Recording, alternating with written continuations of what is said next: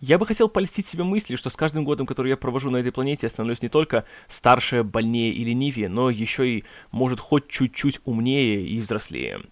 И, как это всегда бывает, э, больше всего времени требуется на то, чтобы понять самые простые и очевидные истины. Как, например, то, что не надо быть мудаком.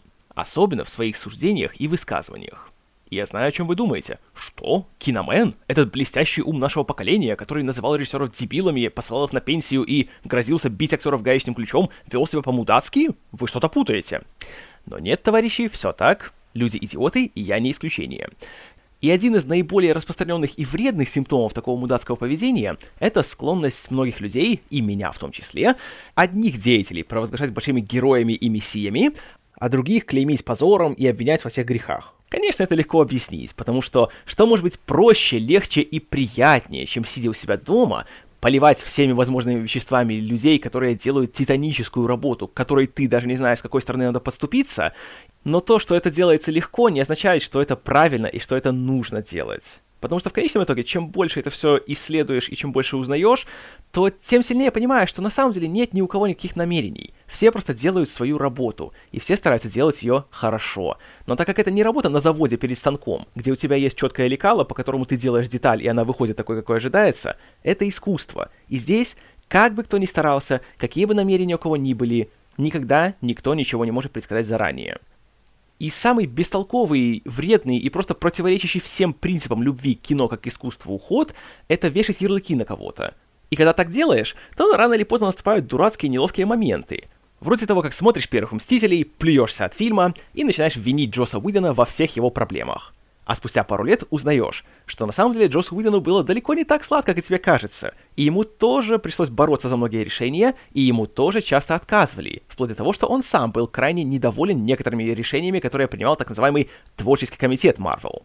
Или ты начинаешь клеймить позором продюсера Кевина Файги, которого считаешь таким злым тираном, которому плевать на все творческие решения, которому главное только деньги, а потом узнаю, что Кевин Файги на самом деле тоже боролся за многие вещи против творческого комитета и часто проигрывал, и был настолько расстроен такой работой, что даже помышлял покинуть компанию, когда его контракт закончится. И главная причина, по которой он там остался, это то, что в этом году творческий комитет распался, и теперь он напрямую отвечает начальнику студии Диснея, который, в отличие от пресловутого серого кардинала Айзека Перлмутера из Marvel, кое-что знает о кино и интересуется не только деньгами. Или, например, смотришь «Морской бой», и начинаешь плеваться в Питера Берга. Мол, ах, Питер Берг, я так тебя любил, ты сделал «Огни ночной пятницы», а тут взял, продался и снял фильм про игрушки, как тебе не стыдно. А потом Питер Берг выпускает «Уцелевшего», и рассказывает, что студия Universal поставила ему условия. Уцелевшего снимешь только если сначала снимешь морской бой. И таких случаев есть очень-очень много. И главная мораль, которую из всего этого можно для себя взять, по крайней мере, которую взял я для себя, это то, что не нужно делать поспешные выводы, не нужно ничего строить на догадках или предположениях, потому что они обязательно окажутся неверными. И самое важное, нужно оценивать произведение, а не его создателя. И никогда не надо переходить на личности. Что я и буду стараться делать в будущем. И я больше не буду никого оскорблять, посылать на пенсию, называть дебилом или угрожать убить гаечным ключом. Никого. Никого, никого. Никого, никого, никого. Кроме Зака.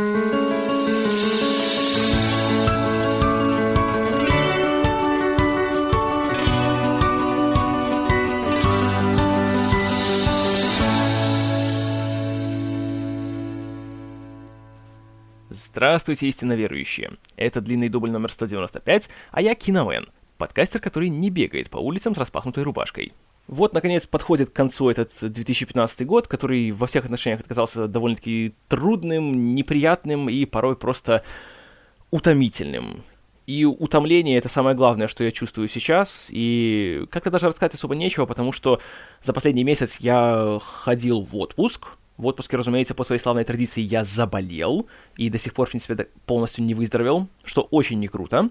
А сейчас у меня тоже небольшие каникулы, но Сказать, что я их провожу с какой-то особой пользой или удовольствием, или делаю что-либо важное, я тоже не могу, потому что это чувство усталости пронзает меня насквозь, и мне ничего не хочется делать, мне все надоело, и как-то довольно апатично провожу день за днем, что не самое приятное чувство, но оно тоже необходимо для того, чтобы побыть в этом режиме ожидания, чтобы восстановить какие-никакие силы, чтобы потом уже с новым, скажем так, энтузиазмом, с э, восстановленной энергией начать Новый год, э, вернуться к работе, ко всяким делам, и чтобы это более-менее проходило эффективно. Да, близятся всякие там праздники, но скажу, что в этом году как-то совершенно нет никакого праздничного настроения, никаких ожиданий нет. Хочется просто, чтобы быстрее все это прошло, и Главная причина радоваться этим праздникам это то, что есть куча выходных, во время которых можно сидеть дома и не видеть людей. Ох, как хорошо, когда не видишь людей. Это блаженство. Также в последнее время я сделал то, что сделали, наверное, все на планете, судя по кассовым сборам. Я посмотрел эпизод 7. И сейчас я вам скажу, что я о нем думаю. Итак,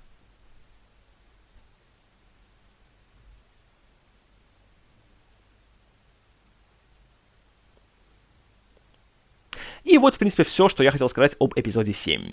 А теперь давайте-ка перейдем к вашим вопросам, которых в этот раз не очень много, но они берут качеством, а не количеством. Итак, Юлия Шакирова. Привет, киномэдище! Один. Хотелось ли бы тебе заниматься переводами сериалов или фильмов? Ну, чисто гипотетически, если бы нагрянула вдруг такая возможность. А озвучивать? Ой, вопрос, о котором я задумался уже неоднократно, и, как помните, пару лет назад я даже рассказывал, что я что-то пытался в этом плане делать, и у меня была мысль о том, чтобы переводить фильмы на белорусский язык, и я даже начал делать перевод красоты по-американски, и у меня был даже где-то наполовину сделанный текст, но тогда случилось так, что мой э, рабочий нот-эбук взял и поломался, и вместе с ним потерялась э, эта самая работа. А начинать с нуля у меня как-то не было ни сил, ни желания. Заниматься вообще переводом, ну, как? Конечно, это интересно, мне это нравится, но проблема в том, что это требует больших затрат по времени, больших затрат по энергии, которых у меня в последнее время очень и очень мало и того, и другого. Но, опять же, гипотетически, конечно же, сама эта вещь меня всегда интересовала, и у меня есть такая привычка, когда я что-то смотрю, я сразу сам себе начинаю под нос все это дело переводить. Это началось, наверное, где-то лет так с 14, когда просто, я не знаю, то ли от нечего делать, то ли от какого-то подсознательного желания как-то повышать свой английский, я что не смотрю, то сразу пытаюсь перевести себе либо на русский, либо на белорусский. Поэтому где-то в подсознании, конечно, у меня это все сидит и говорит, что ну, ну, ну начни делать переводы, начни. Но как-то сам все не беру и не делаю. Хотя в последнее время, наверное, вы уже и заметили, что я пассивно и посильно Помогаю нашему другу, замечательному человеку Багмену, который не только является автором обложек длинного дубля и вторым продюсером подкаста, но еще и в свободное время он занимается переводами различных интересных кинов, и там какое-то время я был в качестве консультанта. А теперь я влился в работу чуть более активно, мы с ним даже создали свою э, небольшую переводческую группу, и скоро, я надеюсь, хотя, скорее всего, это будет раньше, чем выход этого подкаста, но все же, не буду спойлерить, скоро выйдет э, наш первый совместный перевод одного славного документального фильма, который, я уверен, многие из вас уже ждут, когда он появится в переводе, и я надеюсь, что вам понравится, как фильм, так и перевод. Разумеется, как только он станет доступным, вы об этом всем узнаете в группе. А насчет озвучки, да, конечно, мне тоже это хотелось бы делать, мне это было бы интересно, но при всех, э, скажем так, привлекательных особенностях моего голоса и тембра и всего остального, я прекрасно понимаю, что у меня есть немалые проблемы с дикцией.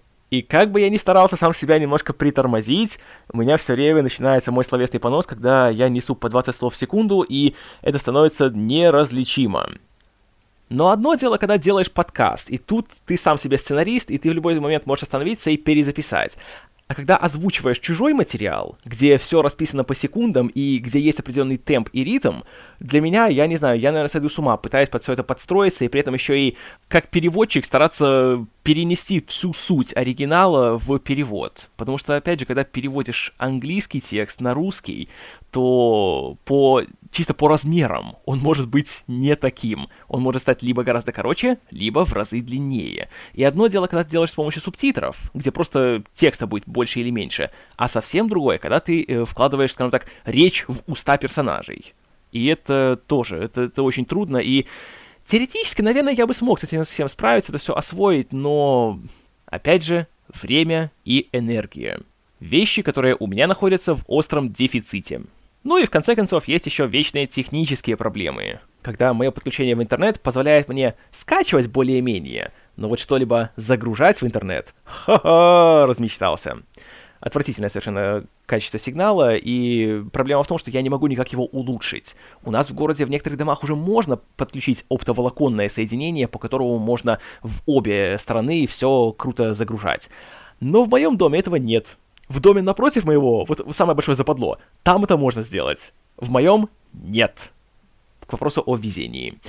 Поэтому в ближайшем обозримом будущем я все подобные планы, включая и попытки что-либо делать на видео, я пока это все отложил на потом, потому что, во-первых, нет сил, во-вторых, крайне мало времени, в-третьих, даже если что-либо и сделаю, я запарюсь пытаться его загрузить. Потому что до смешного доходит. Даже этот подкаст я не могу самостоятельно за один раз полностью из дома загрузить в контакт. Мне приходится делить его на куски, загружать в облако, а потом просить кого-то еще скачать его оттуда, соединить воедино и выложить в группе ВКонтакте. 21 век. Передовые технологии. 2. Хотелось ли бы тебе поработать на съемочной площадке или вообще в кинопроизводстве? Опять же, гипотетически. Кем бы ты хотел быть? Ох, ох, ох, ох, приинтереснейший вопрос. Проблема в том, что работа на съемочной площадке это на самом деле не так все круто и волшебно, как это принято считать. На деле это работа сплошной стресс и усталость, и рабочий день по 12 часов. И если ты не являешься режиссером, продюсером или звездой, то не ожидай, что ты там будешь получать большое удовольствие. Теоретически, в принципе, было бы интересно на пару дней поработать с каким-нибудь ассистентом при производстве. Хотя ассистенты, конечно, это, это самый низкий уровень, это своего рода плебеи и рабы на съемочной площадке. То есть э, это те, кто делают самые мизерные и э, мелочные задания, для которых все остальные слишком важны. То есть ты носишь кофе, выгуливаешь собак, зовешь актеров и все остальное. Но при этом, я не знаю, было бы, в принципе, любопытно попробовать, по крайней мере, это все сделать. И увидеть э, изнанку всей этой э, жизни и всего процесса съемки кино. И в таких именно ситуациях, и в отношениях к таким людям именно и раскрываются личности тех самых кинематографистов. Было бы, конечно, интересно посмотреть, кто есть кто, когда камеры выключены и общаешься один на один. В этом плане, конечно, тоже вопрос, у кого бы хотелось поработать на съемочной площадке, потому что, как известно, режиссер режиссеру рознь. И, наверное, режиссер, у которого я больше всего хотел бы поработать или, по крайней мере, поприсутствовать на съемочной площадке, это Дэвид Кроненберг. Потому что он славится тем, что он э, ведет себя довольно расслабленно на съемках. Он не делает раскадровки, он мало репетирует, и в целом он э, старается не быть тираном на съемках, но при этом у него всегда есть четкое представление того, что он хочет сделать, и он никогда не колеблется и четко принимает решения. И говорят, что атмосфера на его съемках всегда очень спокойная, никто никуда не торопится, никто не скандалит, но при этом все всегда четко выполняют свою работу и нет никаких э, простоев, проблем или конфликтов. Вот на это я бы очень хотел посмотреть. Потому что есть, конечно же, другая грань. Есть съемочные площадки на больших проектах у режиссеров, которые славятся своими тиранскими замашками. В этом плане есть три режиссера, которых больше всего любят э, ненавидеть члены съемочных групп. Это, во-первых, Джеймс Кэмерон, во-вторых, Майкл Манн, в-третьих, Майкл Бэй. И с одной стороны, конечно же, было бы, наверное, интересно и очень нескучно провести время на такой съемочной площадке и смотреть, как э, эти товарищи со своими большими самомнениями ходят и раздают указания, все критикуют, орут на своих подчиненных — но с другой стороны, я прекрасно понимаю, что я со своей, скажем так, э, психической организацией, я бы просто не смог э, работать в таком, в такой атмосфере. Я бы этот стресс просто не выдержал бы, и, думаю, на второй день меня бы уже увезли бы в больницу с переутомлением и нервным срывом. Поэтому я еще больше восхищаюсь теми людьми, которые работают с такими сложными режиссерами, и которые это делают более чем один раз, и которым удается делать свою работу как надо, и мы видим результат на экране, и получается каждый раз потому что это на самом деле нечеловеческие условия. И самое это важное, что хотя работают на фильмах обычно сотни, а то и тысячи людей, разумеется, зритель и критик и общественность в целом всегда видят только тех, кто попадает в главные титры. А потом, когда уже говорят о всяких ассистентах, монтажерах, осветителях, операторах, там уже как-то это все это вещи, которые знают только уже самые любознательные и спецы, которые работают в этой индустрии. И когда знаешь, что твоя работа настолько будет неблагодарной, и ты получаешь денег на порядок меньше, чем те самые звездные участники коллектива, но все равно приходишь и все равно выкладываешься, и все равно вкладываешь душу в свое дело, вот это по-настоящему достойно восхищения. Поэтому да, в качестве такого наблюдателя на съемочной площадке или в качестве работника, у которого меньше всего обязанностей и больше времени, чтобы просто постоять и понаблюдать, э, я бы хотел быть у Кроненберга и, наверное, у Бэя. Вот у Майкла Бэя, чем больше я узнаю, как он работает и как обстоят дела у него на съемочной площадке, тем любопытнее. Потому что у него стоит хаос, но этот хаос всегда под контролем. И вот это поразительно. И третий вопрос от Юлии. Всегда интересовал вопрос по поводу заморских имен. Почему кто-то Мэтт, а кто-то Мэтью? Кто-то Билл, а кто-то Уильям и так далее. Какую форму имеет имя при рождении, в паспорте, и в какой момент, например, Бенджамин Гиза Эфлик становится Беном Эфликом, а Кейлип Кейси Эфлик становится Кейси Эфликом и так далее. И прочитал Гиза, сразу вспомнилось вот это. We'll trizzle the shizzle all over the hizzle. Yeah? See you Saturday, McKizzer Shanazarilla Shaz Biaz Natch Kaziza. И, кстати, у Бена Эфлика Эфлик не его полная фамилия. Полная его фамилия Эфлик Болт. Хи-хи-хи. Это смешно, потому что Болт означает член. Хорошо, на тему имен и как они указываются в паспорте, особенно в Америке, это на самом деле вещь, где нет никаких правил, это полный дикий запад, и там кто как хочет, так и делает. А те, кто идут э, в церковь, чтобы крестить своих детей, те получают еще и имя при крещении. Поэтому есть два имени. А некоторые дают своим детям два имени, потому что хотят это сделать в честь какого-нибудь своего деда или бабушки. А некоторые просто любят, когда у человека два или три имени особенно у знаменитостей. А некоторые не заморачиваются и просто дают ребенку имя и фамилию. И все.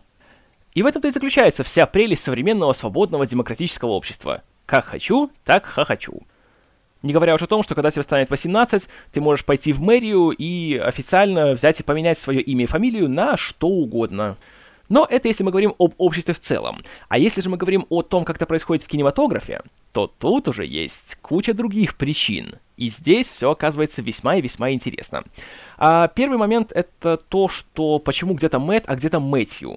И вообще, как актеры выбирают себе э, имена, фамилии или псевдонимы. Первая причина, самая распространенная, это то, что когда актер вступает в какой-то профсоюз, там запрещено, чтобы было два человека с одинаковыми именем и фамилией. Поэтому, если просто тебе так не повезло, и уже есть человек, у которого имя, фамилия такие же, как у тебя, то ты обязан как-то поменять свое имя или фамилию, чтобы отличаться от него. Так, например, канадский актер Терренс Куин, когда он перебрался в Америку и стал регистрироваться в гильдии киноактеров, узнал, что уже есть актер по имени Терренс Куин. Поэтому он немножко видоизменил свою фамилию и сократил имя.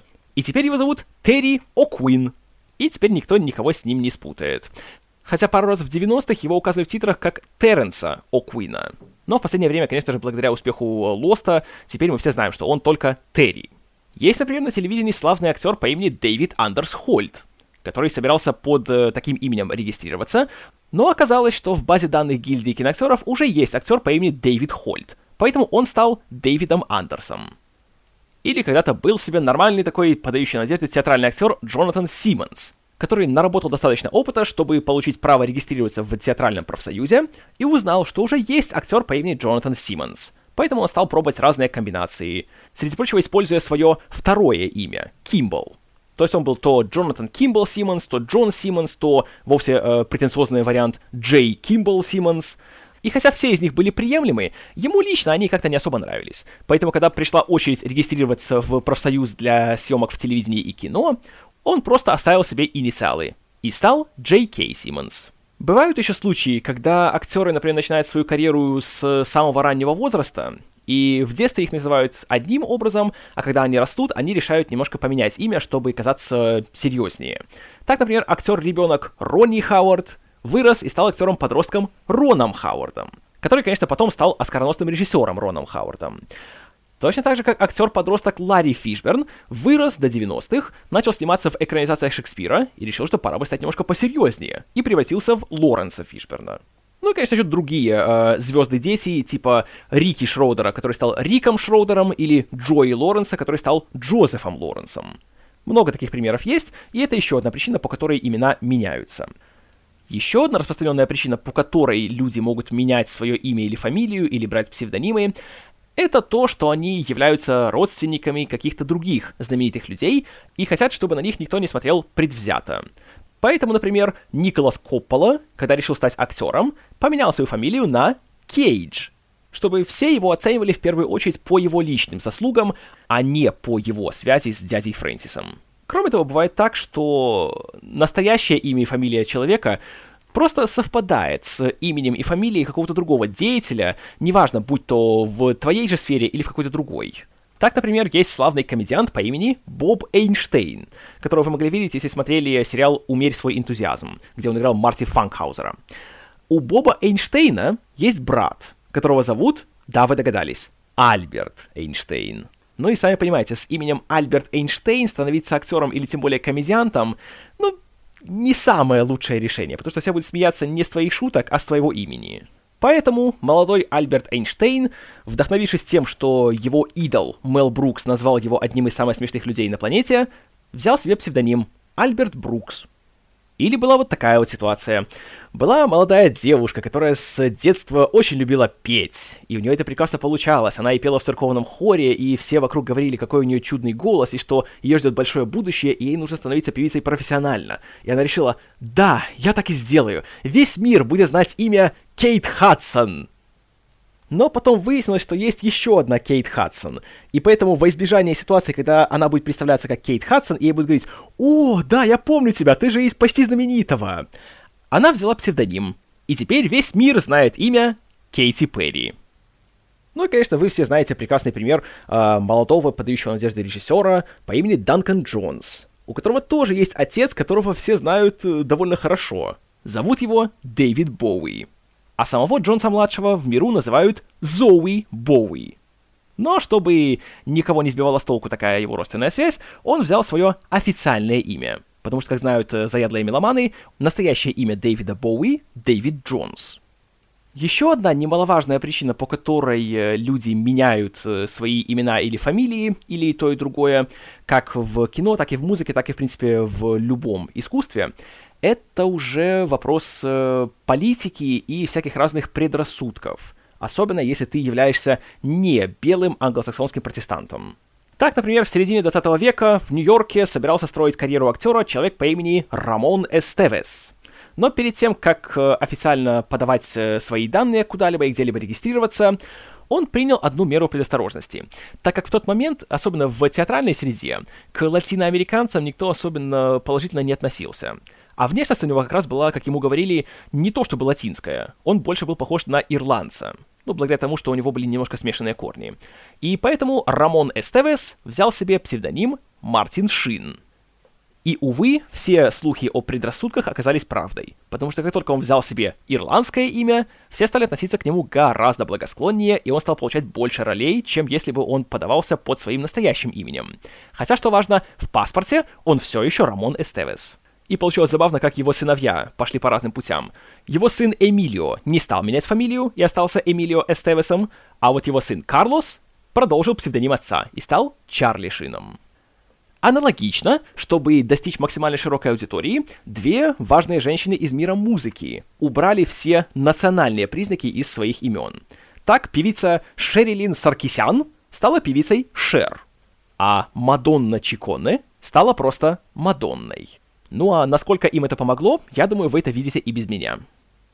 Также в Голливуде всегда было и всегда остается немалая дискриминация против евреев, особенно среди актеров. И тут, наверное, один из самых известных примеров — это человек по имени Исур Даниелович, который еще в начале 20 века со своей семьей перебрался из, по-моему, Гомельской области в Америку, и там он загорелся идеей стать актером. И он свое имя менял дважды, потому что сразу по прибытии в Америку его семья взяла фамилию Демский, а его э, имя сократили, и он и был известен как Изи Демский.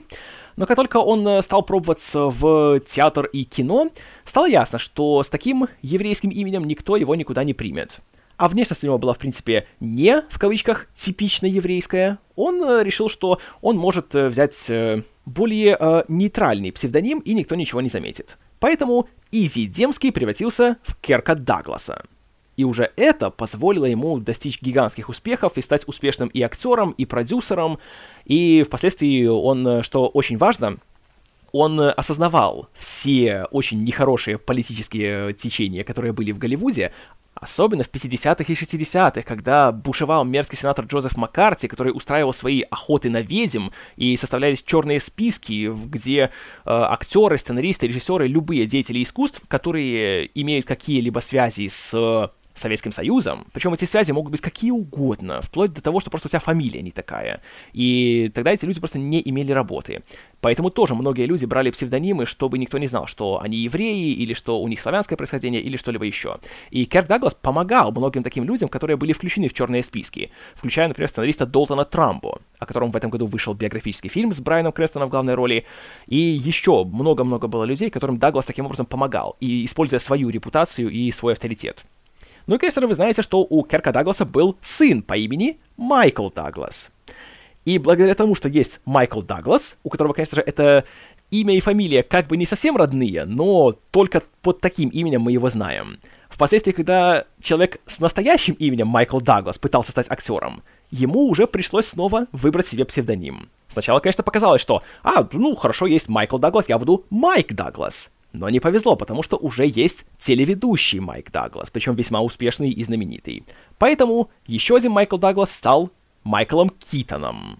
Да и на сегодняшний день ситуация стала не намного лучше, и хотя черных списков больше нет, все еще есть немалая дискриминация, из-за которой многие актеры, особенно актеры-евреи, принимают предупредительные меры. И так, например, актер Джона Фельдштейн известен как Джона Хилл.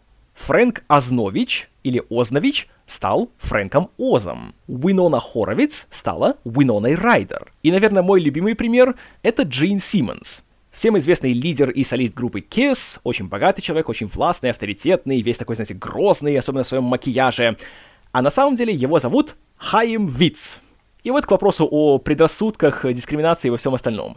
Вы можете себе представить, большая рок-группа, у которой миллионы фанатов по всему миру, которая славится своим брутальным образом, а солиста зовут Хайм Виц. Вот я тоже нет. И да, вы правы, я мерзкая антисемитская сволочь. Бывали, конечно, еще и случаи в более давние времена, то есть в 30-х, 40-х, в золотую эпоху Голливуда, когда студиями управляли единоличные киномагнаты, которые всю эту индустрию знали с ног до головы, и они сами принимали решение о том, как человека будут звать. И зачастую студия навязывала псевдоним какому-то актеру или актрисе, потому что это считалось более привлекательным и потенциально более успешным. И таким образом Норма Джин Мартенсон стала Мэрилин Монро, Фредерик Аустерлиц стал Фредом Астером, а Лерой Ширер стал Роком Хадсоном. Также бывают случаи, когда люди меняют э, свое имя или фамилию для того, чтобы просто было проще произносить, и чтобы имя было менее громоздким. Потому что, как известно, а, чем проще выговорить или написать твое имя, то тем проще тебя запомнить. И, следовательно, у тебя больше шансов стать звездой. Например, как вы думаете, стал бы звездой актер по имени Морис Миклвайт? Ну, не знаю, может и стал, он человек талантливый. Но он решил, что его имя слишком уж какое-то труднопроизносимое, поэтому он взял себе псевдоним Майкл Кейн. Среди прочего из-за того, что Майкл Кейн произносить гораздо проще, чем Морис Миклвайт. По той же причине, чтобы его фамилию было проще произносить, комедиант Луи Си Кей сделал свою фамилию просто двумя инициалами. Си Кей. Raymond Luxury Yacht. That's not my name.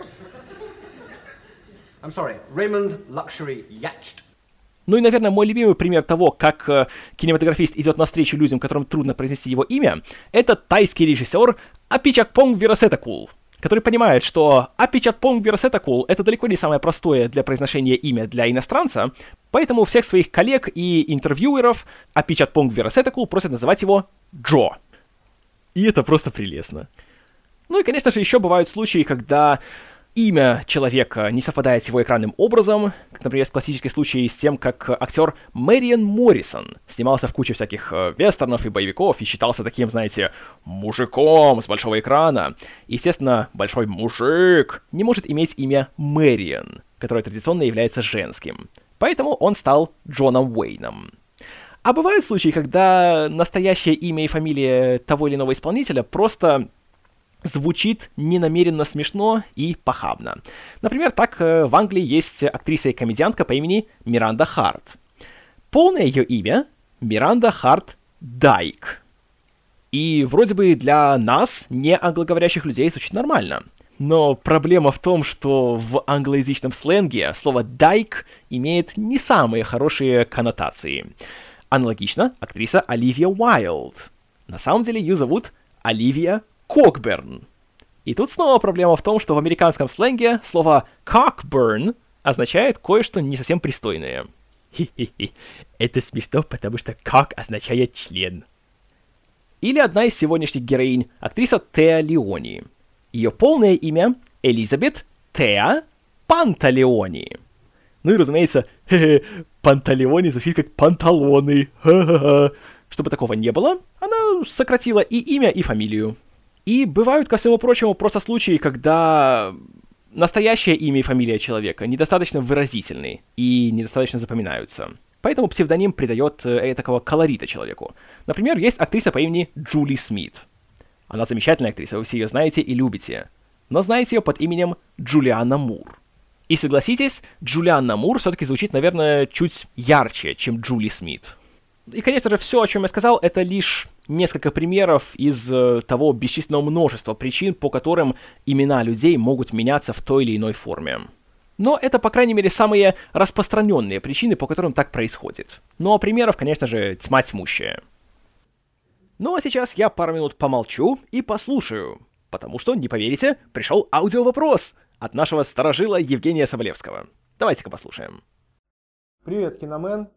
Ты неоднократно признавался в любви к режиссеру Полу Верховину, в основном рассказывая о его э, голливудской деятельности.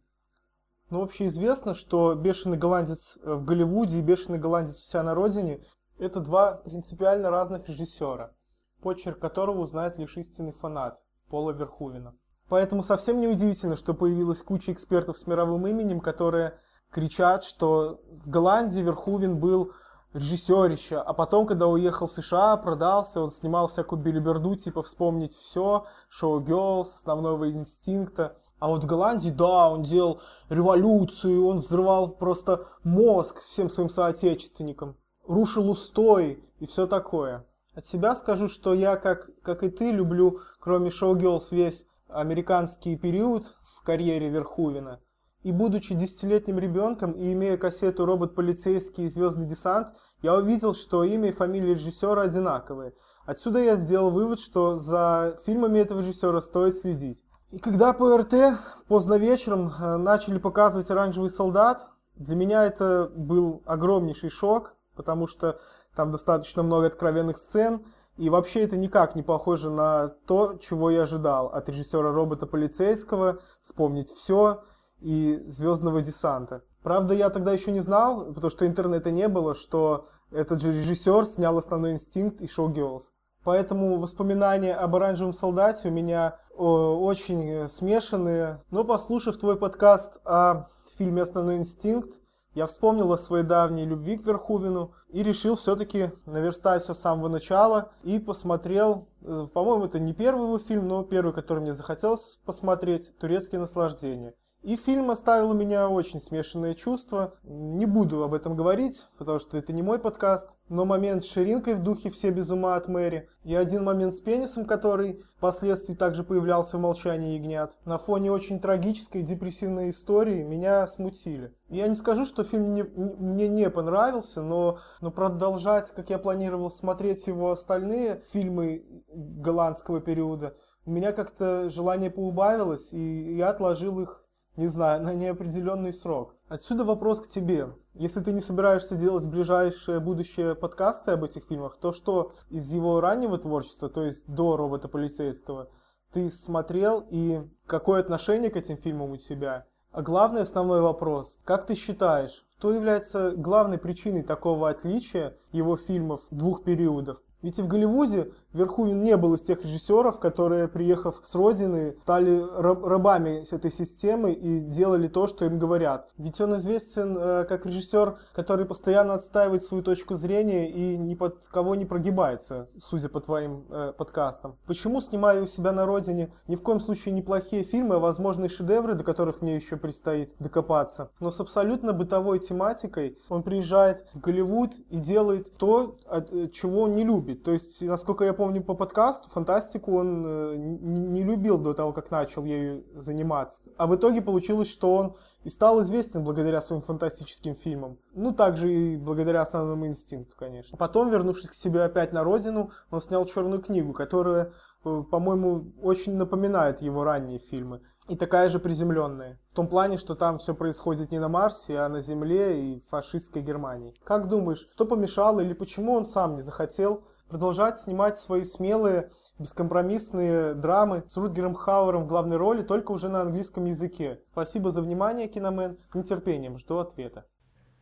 А Пол Верховен. Скоро он присоединится к Стивену Спилбергу в списке режиссеров, без которых не обходится ни один выпуск длинного дюбеля. Хорошо, начну я с позорного признания о том, что ни одного его голландского фильма я не смотрел. При подготовке выпуска об основном инстинкте я пытался посмотреть четвертого мужчину, посмотрел, по-моему, минут 40, но потом по какой-то причине я перестал, потому что, насколько я помню, просто времени было очень мало, и у меня был выбор, либо посмотреть фильм и потом отложить запись подкаста на пару недель, либо записать подкаст, не посмотрев фильм. Я выбрал второе, надеюсь, вы не против. Но да, я планирую наверстать э, весь его голландский период, благо что все эти фильмы я нашел. Три из них э, я даже вроде нашел с его комментариями, что вообще замечательно. Э, эти три — это «Четвертый мужчина», «Турецкое наслаждение» и «Лихачи» или «Заводные». А, да, и еще «Плоть и кровь». А вот с «Дело есть дело», «Оранжевым солдатом» и ой, с чем-то еще, к сожалению, не повезло, и придется смотреть просто сами фильмы. Но я себе заказал, и, в принципе, через пару недель мне должна прийти гигантская биографическая книга о Верхувене, поэтому я надеюсь, что там как-нибудь я возмещу этот э, дефицит информации. И однажды в будущем, да, я собираюсь осветить остальную часть его фильмографии, чтобы э, создать более полный портрет Пола Верховена как э, творческого человека. Поэтому, увы, комментировать то, что говорят и пишут наши с вами любимые эксперты с мировым именем, я не могу, э, по крайней мере, пока я не посмотрю все эти вещи. На тему того, что Верховину так было хорошо работать в Голландии, где он э, снимал все свои скандальные первые картины, тут тоже это, знаете, немножко миф, потому что при относительной творческой свободе, которая там у него была, у него было много ограничений. В первую очередь финансовых, потому что деньги все снимались не за счет частных источников, а при поддержке государства. И эти деньги добывались большим и большим трудом а потом сопровождались кучей всякого негодования, потому что народ, понимаете, жаловался, что что это вообще такое? Мы, блин, вкалываем, платим налоги, а вы берете эти деньги от налогов и даете вот этому безумному челу, которому самое главное показать писюн Рутгера Хауэра в кадре. И несмотря на то, что спустя десятилетия турецкие наслаждения в каком-то опросе были названы лучшим голландским фильмом всех времен, на момент создания своих картин Верховен всегда имел большие проблемы, и в конце концов к началу 80-х э, ему надоело биться головой об стенку, пытаясь получить деньги на свое творчество, поэтому он решил вместе со своим э, сценаристом Херардом Сотеманом сделать какую-то вещь, которая привлечет э, внимание с Запада. И поэтому он снял этакий переходный фильм в своей карьере под названием «Плоть и кровь» или «Плоть плюс кровь», который снимался в Европе с в основном европейскими актерами, там же был и Рутгер Хауэр в главной роли, но значительная часть финансирования пришла уже из-за океана, и снимался фильм тоже на английском языке. И, кстати, почему потом э, Верховен не работал больше с э, Хауэром, это из-за того, что на съемках «Плоти и крови» у них начались большие творческие разногласия, которые, насколько я знаю, были из-за того, что Хауэр хотел э, играть более положительных героев, а Верховен настаивал на том, чтобы его персонаж был как можно сложнее, и он не был черным или белым. И там, среди прочего, по-моему, есть сцена, где Хауэр насилует главную героиню, которую играет Дженнифер Джейсон Ли. Правда, простите, я не смотрел «Плоть и кровь» полностью, я его видел только обрывками в детстве, поэтому, скорее всего, я ошибаюсь. Но мораль в том, что после съемок «Плоти и крови» Хауэр и Верхувен больше вместе не работали, потому что у них вот были эти личные разногласия, которые я боюсь, что уже никак не исправить. Хотя, насколько я знаю, вроде бы они все еще общаются, и у них нет никакой вражды друг с другом, но работать вместе как-то они не торопятся. И у Верхувена, насколько я знаю, первоначальный план был снять э, что-то такое более жанровое, более коммерческое в Америке, чтобы затем иметь э, свободу для того, чтобы выбирать другие проекты и развиваться в направлениях, которые интересны ему. Ну а ему, как известно, очень интересно всегда было немножко э, работать на грани дозволенного и немножко вскрывать так называемые моральные принципы и устои, и то, что разрешено, и то, что запрещено. Поэтому, как только он снял Робокопа, и это был не то чтобы суперхит, но это был э, хороший старт для его карьеры в Голливуде. Он подтвердил свой статус, сняв «Вспомнить все», который, как помните, был титаническим хитом. А уже потом, заметьте, он не продолжал эту линию, а он пошел и снял «Основной инстинкт», который получился таким сплавом, с одной стороны, такого чисто голливудского триллера, а с другой стороны, эротической драмы вроде того, что он предположительно снимал в Голландии. Опять же, я эти фильмы не смотрел, поэтому я не могу говорить с уверенностью. И Верховен даже сам в свое время сказал, что основной инстинкт и успех фильма открыл для него кучу дверей в Голливуде. Но затем он сам же все эти двери захлопнул, когда снял «Showgirls».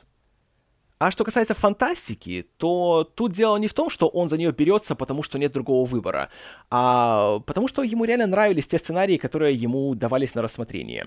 Э, было интервью, которое он давал в седьмом году, где его спросили, э, не хотите ли вы снять снова фантастический фильм? Он сказал, что да, если я найду сценарий на уровне Звездного десанта или Робокопа, а не очередную матрицу, то, конечно же, он согласен. А что касается причины, по которой э, фильмы голливудского периода отличаются от голландских, да, он не был альбомом системы, но тут тоже нужно помнить, что хотя в Америке гораздо больше денег есть, а следовательно больше технических возможностей и больше масштабов, э, в каком-то смысле тогда и есть меньше свободы действия. Потому что снимать кино в Голливуде это дорогое удовольствие, и твое кино обязательно должно окупаться. Иначе тебе никто не даст его больше снимать. И да, когда Верховен снял «Основной инстинкт», даже несмотря на все скандалы, которые сопровождали фильм, он стал огромным хитом. И уже после этого Верховен мог позволить себе еще больше рискнуть. И он рискнул, когда взялся за «Showgirls». Это был относительно дорогостоящий фильм для своего времени, он стоил 45 миллионов, и он снимался сразу с прицелом на рейтинг NC-17. NC-17 — это большущая проблема в финансовом отношении, потому что этот рейтинг сразу же налагает большие ограничения на твою рекламную кампанию. Потому что э, многие газеты, журналы, телеканалы, да и просто рекламные компании, которые публикуют э, всякие рекламные щиты и все остальное, они сразу же отказываются размещать рекламу фильмов, у которого настолько строгий рейтинг потому что, сами понимаете, э, хотят нацелиться на широкую аудиторию, в том числе на семьи, а, разумеется, если ты пускаешь такое небезопасное развлечение, даже упоминаешь его на своих страницах, это сразу же может привести к возмущению аудитории и, следовательно, к ее уменьшению. И по-хорошему ни одному другому режиссеру такое никто бы не позволил. Но так как Верховен уже доказал, что он может взяться за разный материал и при этом может принести деньги своим материалам, Тогда студия и MGM, и э, Кэрол Ко в свои последние дни все-таки решили сыграть в банк и поставить на Верхувена. И, увы, они проиграли. И, разумеется, когда провал настолько громкий, и когда еще и все говорили, что «Дружок, мы рискуем, только не подведи», и ты подводишь, ну тогда, знаете, неважно, сколько у тебя было хитов в прошлом. Если ты провалился настолько громко, никто не даст тебе нового шанса, никто не позволит тебе снова рисковать. И по его рассказам, даже после провала Showgirls, ему все еще присылали на рассмотрение все сценарии, где был секс. Потому что он проставился основным инстинктом, это был главный хит его карьеры на тот момент. Поэтому есть секс, шлите Верхувину. А когда он не хотел делать фильмы о сексе, какие еще есть варианты? Ну, делай фантастику, потому что ты это умеешь, ты это уже доказал. А несмотря на то, что Верховен хотел сделать что-то уже другое, ему не шли навстречу, потому что он уже показал, что бывает, когда дать ему полную свободу и позволять ему делать то, что он хочет. И, конечно же, время идет, цены растут, деньги становятся больше, риск становится больше, и, следовательно, рисковать никто больше не хочет. Вот почему свои остальные два фильма в Голливуде он снял уже на большой студии за большие деньги, и это были фантастические фильмы. Был «Звездный десант» и была «Невидимка». И даже от «Невидимки» он сам остался далеко не в восторге и говорит, что фильм снимался как-то без искры, без души, и когда он увидел, как работает нынешняя студийная система, он решил, что в Голливуде ему делать нечего. Потому он вернулся в Голландию, где пусть за меньшие деньги, пусть не имея доступа к спецэффектам, массовкам и всему остальному, он снял «Черную книгу». Опять с Херардом Сотеманом, и уже, скажем так, он вернулся к своим корням. Но это не из-за того, что ему так уже сильно это все хотелось, а из-за того, что в Америке у него уже просто не было нормальных возможностей. Никто не хотел финансировать проекты, которые хотел делать он сам. И тут тоже важно помнить, что свои первые большие хиты он снимал в относительно независимых условиях, потому что их финансировала студия Орион которая тем и выделялась, что она не была ведущей студией, а она начинала как маленький независимый дистрибьютор. И там как раз давались э, гораздо большие полномочия режиссерам, и там они могли творить более свободно. То же самое было на студии Кэролко. Ну и, разумеется, и Кэролко, и Орион, как и практически все компании, которые давали большую свободу творчества, они в итоге обанкротились. А уже «Звездного десанта» и «Невидимку» э, Верховен снимал на Sony. И там условия работы были совсем иными. Хотя и о них он вспоминает весьма тепло, потому что говорит, что э, в том же интервью седьмого года он рассказывал, что если бы он сейчас получил сценарий «Звездного десанта», он бы не смог его снять. Потому что нынешняя, скажем так, э, ситуация, нынешняя политика, присутствие Джорджа Буша в президентском кресле, никто просто не позволил бы снимать фильм с таким вот политическим подтекстом, который был в «Звездном десанте». И я уж молчу о том, что это был фильм стоимостью 100 миллионов долларов, или сколько он там стоил, с рейтингом R и его пускали в широкий прокат, и что самое важное, он не провалился. Сейчас же едва ли вы такое встретите. В этом году был только один такой пример — «Безумный Макс».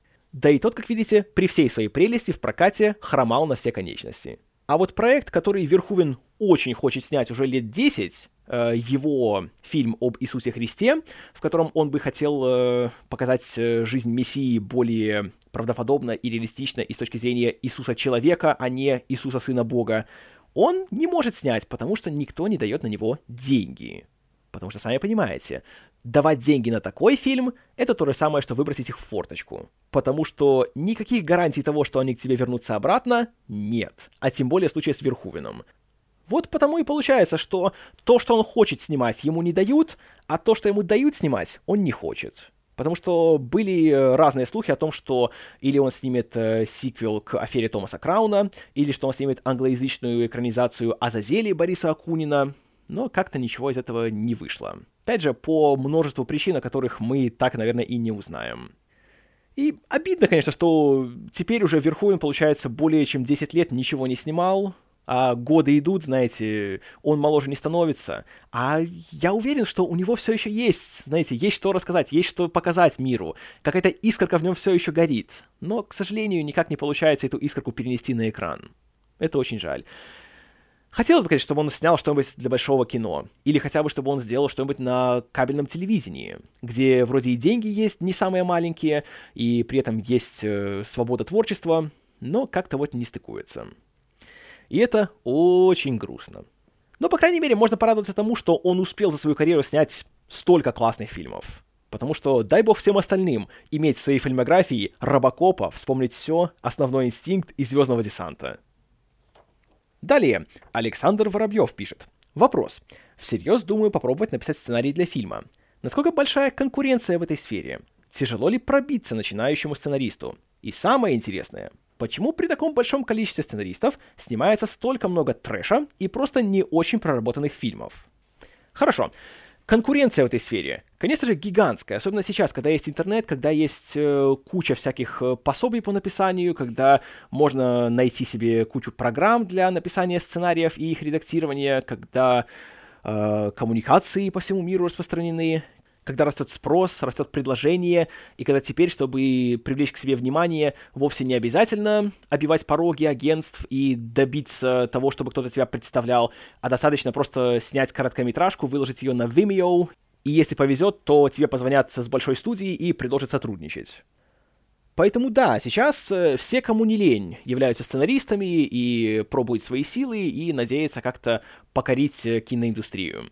Но тут опять же всегда палка о двух концах каким образом это сделать. Обычно люди думают, что вот я напишу какую-то интересную историю, она будет оригинальная, смелая, необычная, и этим я обращу на себя внимание. В идеале так и должно быть, но на деле киноиндустрия на сегодняшний день очень не ценит оригинальность, потому что оригинальность — это непредсказуемость. Это означает, что ты не можешь включить ее в свои финансовые прогнозы на следующий квартал. Это означает, что если ты вложишь 10 миллионов в фильм, и потом еще 60 на то, чтобы пустить его в мировой прокат, не факт, что ты получишь в прокате 150 миллионов, чтобы окупить свои затраты. Поэтому на такие вещи никто особо сейчас не идет. И есть другая вещь. Э, написание сценариев, которые делаются уже, скажем так, э, не по собственному желанию, а скорее после исследования рынка, и когда смотришь, что сейчас популярно, что сейчас модно, и делаешь что-то уже исходя из этого. То есть э, что-то большое, пафосное, супергероическое, полное спецэффектов, экшена и все остальное. Тоже такой вариант есть, чтобы как-то куда-то пробиться. Но тоже нужно помнить, что зачастую то, что твой сценарий кто-то взял и купил, это еще далеко не гарантирует то, что кто-то его возьмет и снимет, и что вот сейчас же все все бросят и экранизируют его. Есть история о том, как э, много-много сценариев проводят буквально десятилетия на студии, на разных стадиях разработки, перед тем, как кто-либо берется и снимает их. А почему выходит столько некачественных фильмов, несмотря на то, что сценаристов есть так много? Ну, потому что в кино традиционно сценарист — это наименее важный и наименее уважаемый член съемочной группы. Э, на студиях особенно, особенно в большом крупнобюджетном Голливуде, сценаристы — это исполнители которым вот дали задание, вот давай-ка ты его делай. Есть такая классическая шуточная цитата про Голливуд. «Этот сценарий лучше, что я когда-либо читал. А теперь кого бы нанять, чтобы переписать его?» И в этом заключается как раз э, весь парадокс э, современной киноиндустрии, в том, что то, что ты задумал, то, что у тебя в голове, и то, что выходит в конце, это две зачастую разные, а иногда и противоположные вещи. И доходят до конца только те, кто умеют адаптироваться под всю эту систему, прогнуться под нее где надо, а где надо отстоять свое мнение. И в итоге получается так, что много сценаристов не потому, что они все такие хорошие и все хотят вложить свой вклад, а потому что первый сценарист кому-то не угодил. Взяли второго. Второй поработал, он отработал свои деньги, решили с ним не продолжать. Взяли третьего. Может, третий что-то новое сделает. И так всегда бывает на всех больших фильмах. Чем больше фильм, тем больше людей над ним работало. И отсюда-то и вся проблема, что у семи нянек и так далее. А пробиться начинающему сценаристу, конечно же, тяжело. Э, особенно, если ты хочешь сразу идти в кино. Это крайне трудно. Самое главное, это то, что надо избавиться от мифа о том, что вот ты один раз что-то написал, отправил, и сразу же все тебя засыпали деньгами, что вот приходи, дружок, работай на нас. Нет, это требует многих и многих упорных и усердных лет работы. И это, опять же, требует того, что ты должен много-много писать, много-много отправлять и терпеть много-много-много отказов. И рано или поздно, если ты будешь долго мучиться, если ты будешь долго работать, долго как-то стремиться к усовершенствованию, э, делать, э, извлекать уроки из своих ошибок, тогда, может быть, какой-то шанс у тебя появится. Может. Но опять же, никаких гарантий тебе никто не даст. А даже если тебя наймут, особенно на какую-нибудь большую студию, на какой-нибудь гигантский блокбастер, или сиквел, или экранизацию книг для подростков — то может все обернуться еще так, что ты будешь еще просить, чтобы твое имя убрали из титров. Потому что твой сценарий настолько испоганят к концу, и э, сценарные доктора, которых в титрах нет, э, так там столько всего напишут и поудаляют твой материал, что там твоего-то ничего не останется. А имя есть, и все будут оценивать тебя по тому, что получилось в итоге. Поэтому Работа сценариста — это самая наименее престижная, глянцевая и завидная профессия, которая только есть в кино. Потому что это просто означает, что ты трудишься день за днем, по 12 часов в сутки, а то и больше. А в качестве вознаграждения, в лучшем случае, тебе просто не будут говорить, что ты ничтожество и зачем ты здесь сидишь.